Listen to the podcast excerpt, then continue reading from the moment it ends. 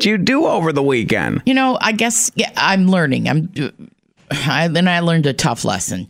When you yap your face off about your, you know, retirement car, the little gift you're going to buy for yourself, and when it's so easily recognizable, like a yellow bug that's got punch bug as the license, plate. Yep. And then you're invited to a surprise event, and it happens to show up on the same street as a bunch of other cars. And the the the person that you're supposed to be surprising is pulling up, going, "Okay, that looks like Grandma's car. What is Terry's car doing? What is going on here? Because there's no other reason I'd be at that house at that moment.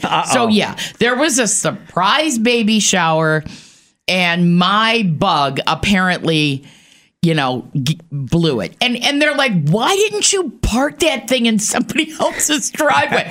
why didn't you park it around the corner? I'm like, everybody, quit picking on my car. Yeah. All right. Oh my god. What we, what we got to get you is a tarp that you have in the uh, trunk. I actually own one. when you go to surprise Okay. parties, cover up, 'Cause that won't look weird.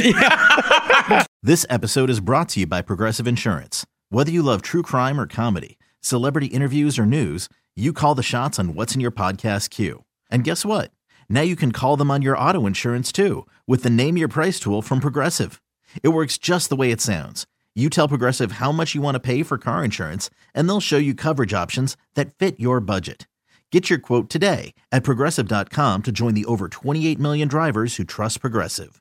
Progressive Casualty Insurance Company and Affiliates. Price and coverage match limited by state law.